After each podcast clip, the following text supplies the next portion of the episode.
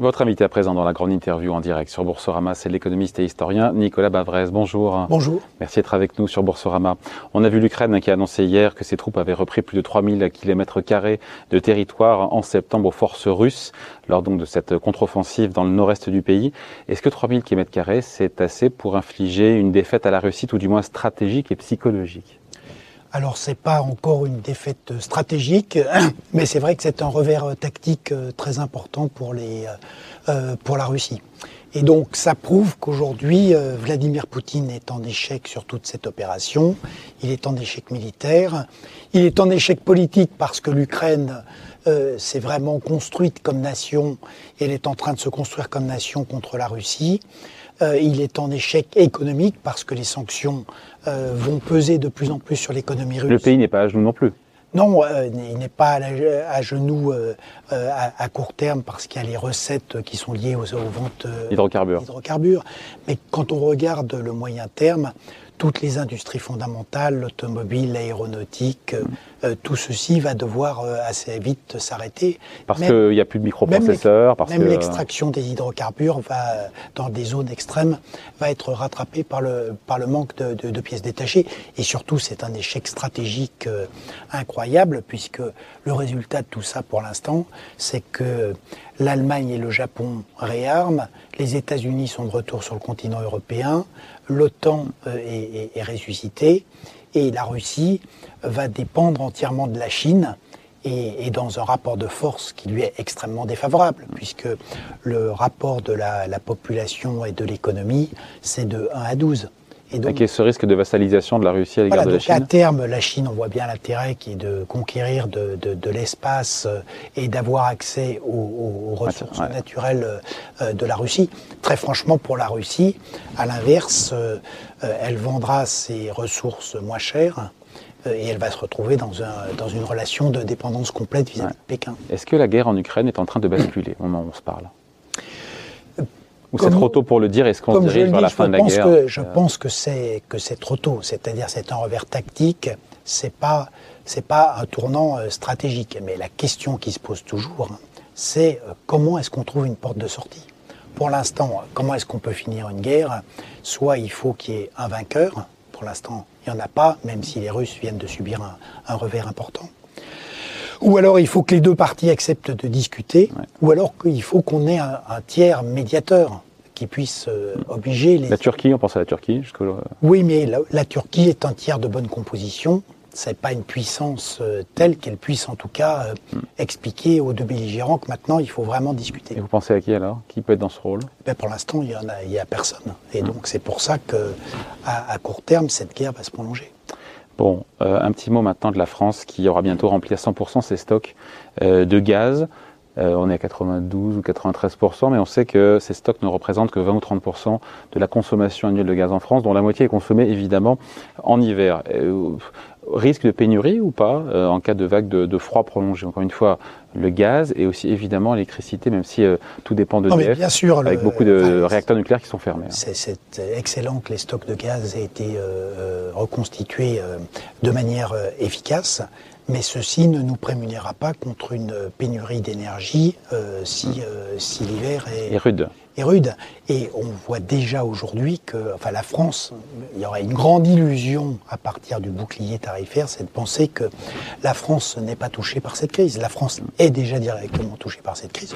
On le voit avec euh, déjà la baisse de la production industrielle et un certain nombre d'entreprises euh, qui sont amenées à réduire ou, à interrompre leur, euh, production. On le voir dans l'agriculture avec le problème des engrais.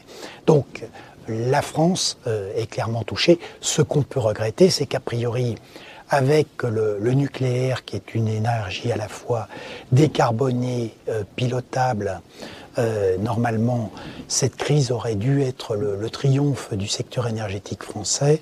Et malheureusement, bah, c'est un, désastre. Alors à qui la faute? Parce que le président sortant, Jean-Bernard Lévy, patron d'EDF, a dit, moi, on on va pas demander d'ouvrir des, des, centrales, mais d'en fermer. Euh... Je crois que là-dessus, les choses sont extrêmement claires, c'est-à-dire que euh, EDF a certainement des responsabilités, notamment, euh, c'est quand même ahurissant de se retrouver dans une situation où sur un parc de, de 56. Il y en a 32 qui sont à l'arrêt. Euh, voilà, et, et, donc il y a une part de responsabilité d'EDF là-dedans. En revanche, il est vrai que le, le fait que la France euh, ait commencé à désinvestir massivement dans le nucléaire et que finalement on ait complètement accepté euh, l'idée allemande qui était l'idée de sortie du nucléaire et, et de basculement euh, vers des renouvelables avec la couverture du gaz russe, c'est vrai que ça c'est une vraie responsabilité des gouvernements français et particulièrement euh, bah, de, de François Hollande et, et puis de et d'Emmanuel Macron.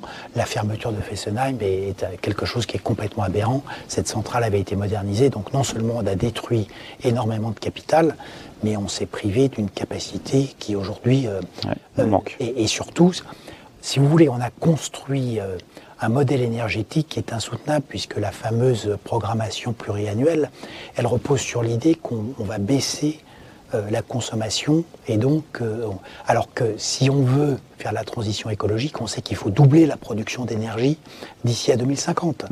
Et si on veut la doubler, on sait tous que c'est impossible euh, de, de la doubler sans énergie nucléaire. Donc il faut être clair, il n'y a pas de souveraineté de la France, il n'y a pas de transition écologique, Sans il n'y a souveraineté pas de énergétique. transition énergétique sans nucléaire. Sans nucléaire. Et donc il faudrait commencer à, à travailler sérieusement sur cette euh, Nicolas Bavrez, question. vous craignez ou pas ce scénario euh, noir, euh, extrême encore une fois, si toutes les... C'est un peu la loi de l'emmerdant maximum, maximum, mais voilà, si toutes les planètes se désalignent et si effectivement la Russie cesse définitivement euh, de nous livrer du gaz, si l'hiver est hyper froid, si EDF ne redémarre pas tous ses réacteurs euh, nucléaires comme c'était prévu, si euh, toutes ces économies d'énergie qui sont demandées par le gouvernement euh, aux ménages, aux entreprises ne sont pas ne sont pas réalisées, il y a ce risque de coupure de courant pour les Français Ah, cet si hiver.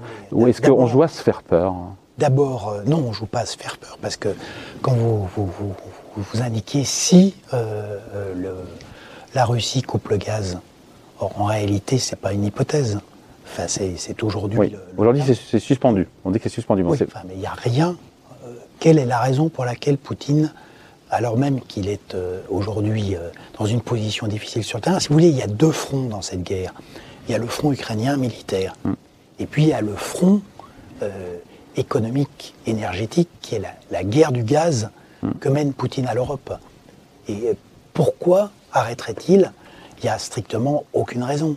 Et donc, euh, euh, on a la certitude que, et, et que cette crise énergétique est par ailleurs une crise qui va durer longtemps, parce qu'il faut aussi euh, euh, rappeler que euh, tout n'est pas dû à la guerre d'Ukraine, et que le début des tensions sur l'énergie a commencé Oui. en 2021. Donc nous sommes vraiment devant un problème majeur. Alors qu'est-ce qu'on peut faire dans ces cas-là? Ben, C'est simple, il y a trois choses à faire, parce que dans un marché, il y a l'offre, il y a la demande et il y a le prix. Bon, sur la demande, il faut engager une baisse, euh, effectivement. Mais c'est vrai qu'on ne peut pas le faire en déconnectant les ménages de tout signal prix. Et si, on- si le gouvernement explique que quoi qu'il arrive, Entre 10 et 20% de hausse des tarifs l'année prochaine, a priori. oui, si on explique que quoi qu'il arrive, il n'y aura pas de coupure de courant pour les ménages, qui va aller se donner la, la peine de faire euh, attention Donc il faut responsabiliser, y compris les ménages. Ensuite, il y a le problème de l'offre qui est crucial. Et là, il faut quand même euh, euh, essayer de, de- se secouer. Euh, et essayer, par exemple, de discuter avec euh, le régulateur et, EDF, qui est le producteur de l'énergie nucléaire. Est-ce qu'on n'a pas une manière de libérer quand même une capacité de, de- production de ce, ce, de ce parc? Et puis, évidemment, il faut investir euh, sur le moyen long terme. Et puis enfin sur le prix, c'est vrai qu'il faut qu'on réforme ce marché européen de l'énergie qui est devenu complètement fou. Quand vous regardez les, les marchés boursiers, il y a des coupes-circuits. Quand le marché devient fou, sur les bourses, vous On le refroidit. voilà, et, et là, il faut de toute évidence le faire. Et puis, il faut effectivement déconnecter. euh, le marché de, européen de l'énergie était fondé donc sur l'idée du prix marginal. Oui. La capacité marginale, de produire. gaz, donc c'est Ouais. le gaz russe. Donc, on a mis ce marché dans la dépendance du gaz russe. Il est certain que euh, là encore, euh, il faut très vite euh, bouger. Et donc, euh, il faut déconnecter euh, le, prix du mm. marché européen euh, du prix du gaz. Mais encore une fois, pardon, je repose la question sur le risque de coupure de courant. On a beau nous dire, a priori, tout va bien se passer. Non, il faut quand même se mettre dans une situation où ce scénario catastrophe peut, peut advenir. Est-ce qu'on est préparé, encore une fois, à ce scénario du pire? Bah, Premièrement, le risque, il existe vraiment. Et est-ce qu'on est préparé? Réponse non, puisque euh, c'est vrai qu'à peu près rien n'a été fait. Et là-dessus, il y a quand même une différence. Quand on prend l'Allemagne, Dieu sait que l'Allemagne a fait des erreurs, mais les Allemands, euh, depuis juin, ils se préparent. Qu'est-ce qu'ils ont fait de plus que nous, les Allemands ah bah, Il y a des campagnes qui sont faites. Euh, de sensibilisation Ben oui, et, donc, vis-à-vis des. Il y a des plans qui ont été faits pour savoir comment est-ce qu'on ferait si l'énergie devait être rationnée. C'est vrai qu'aujourd'hui, en France, on a expliqué qu'il n'y aurait pas de problème et que tout allait bien se passer. Je crois que malheureusement, euh, très vraisemblablement, ce n'est pas ce qui va se passer. Bon, et sinon, on peut se dire que dans cette crise, on a réduit de moitié notre dépendance au gaz russe. C'était 17% de nos importations en 2020. On est à 9%. Aujourd'hui, je parle de la France. On l'a réduite de moitié. C'est déjà ça. À quand, euh, une, comment dire, à quand, quand est-ce qu'on pourra définitivement s'en passer? Bah, Ça risque d'arriver, j'allais dire, sous la contrainte euh, extrêmement vite. Donc le problème, euh, c'est de savoir par quoi on. Et surtout, si vous voulez, cette fois-ci, de reconstruire un modèle énergétique européen qui soit soutenable du point de vue de la sécurité et du point de vue de la transition écologique. Parce que ça n'était. En réalité, le système allemand n'était pas viable, y compris d'un point de vue euh, écologique. Hum. Sachant qu'on manque de temps, Nicolas Bavrez, mais le 25 septembre, encore une fois, il y a d'autres enjeux. Il y a les enjeux climatiques avec l'eau qu'on a eu cet été, il y a la crise énergétique il y a ce que nous font les banques centrales, et puis c'est lié aussi, on finit là-dessus, l'Italie, élection euh, législative en Italie le 25 septembre, avec possiblement un tremblement de terre là aussi politique. Hein. Euh, oui, mais on peut dire que ce tremblement de terre, il, est peut-être déjà en route euh, en Suède également. On va voir quel est le, hmm. le, résultat. C'est pas le même niveau de dette et de poids économique. C'est pas le même niveau hein. d'impact sur, le, sur la zone euro. Donc, euh, L'Italie a une dette euh, considérable de, 151%. Ce serait vraiment une calamité, encore une fois, si le, parti populiste de droite et d'extrême droite arrivait au pouvoir en Italie ce qui prône une partie de l'annulation de la dette publique. Et, si vous voulez, il faut toujours être prudent parce que d'une certaine manière, l'Italie a déjà expérimenté le pire avec la coalition euh, mm. des deux populismes d'extrême droite et, et d'extrême gauche.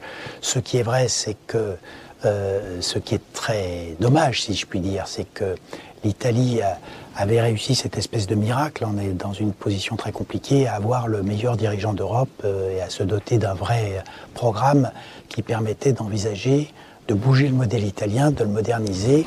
Et l'Italie avait retrouvé beaucoup de, de, crédit. Avec Mario Draghi. Avec Mario Draghi. Et tout ceci euh, euh, va vraisemblablement être, être... Et tout ceci va poser d'énormes problèmes parce que quand l'Italie est cette il y a le problème italien, mais il y a le problème européen.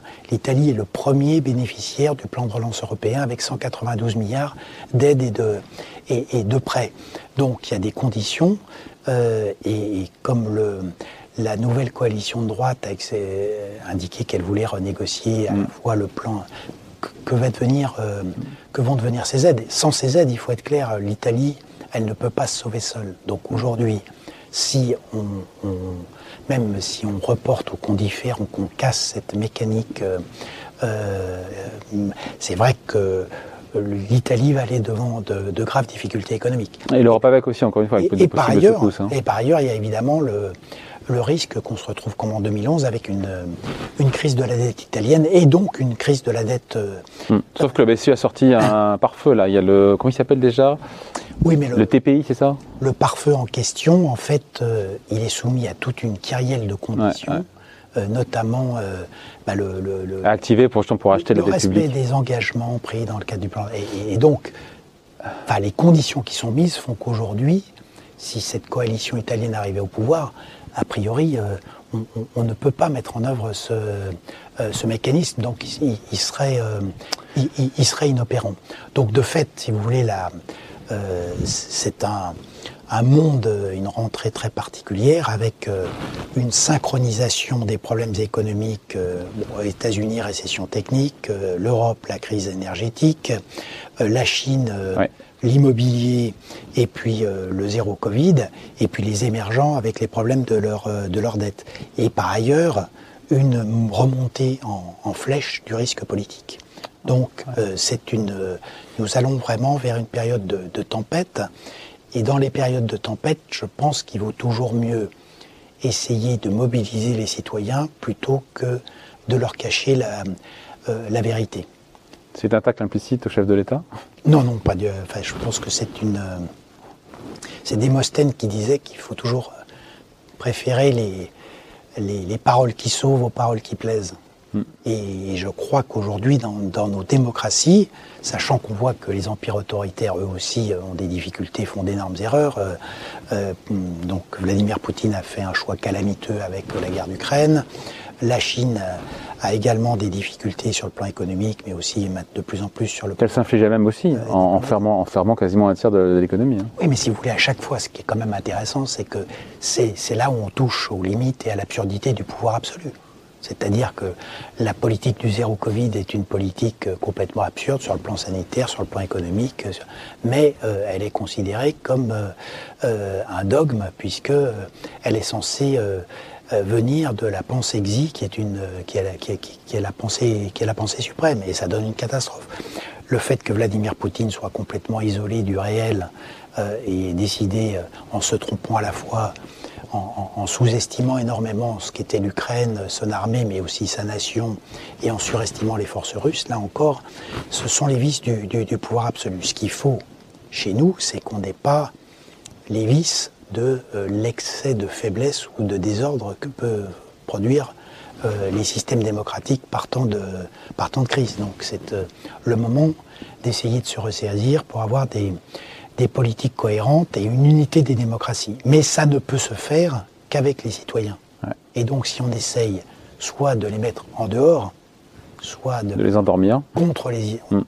Oui, mais les, les mettre, les endormir, c'est une manière de les, de les mettre en dehors. Donc de considérer que les crises sont des choses trop sérieuses pour qu'on puisse en parler aux citoyens, euh, c'est vrai que ça, ça ne peut pas, ça, ça ne peut pas fonctionner. Bon, merci de passer nous voir. C'est toujours passionnant de converser comme ça avec vous. Euh, Nicolas Bavrez, invité de la grande interview en direct sur Boursorama. Merci beaucoup. Merci Au infiniment. revoir. À très bientôt.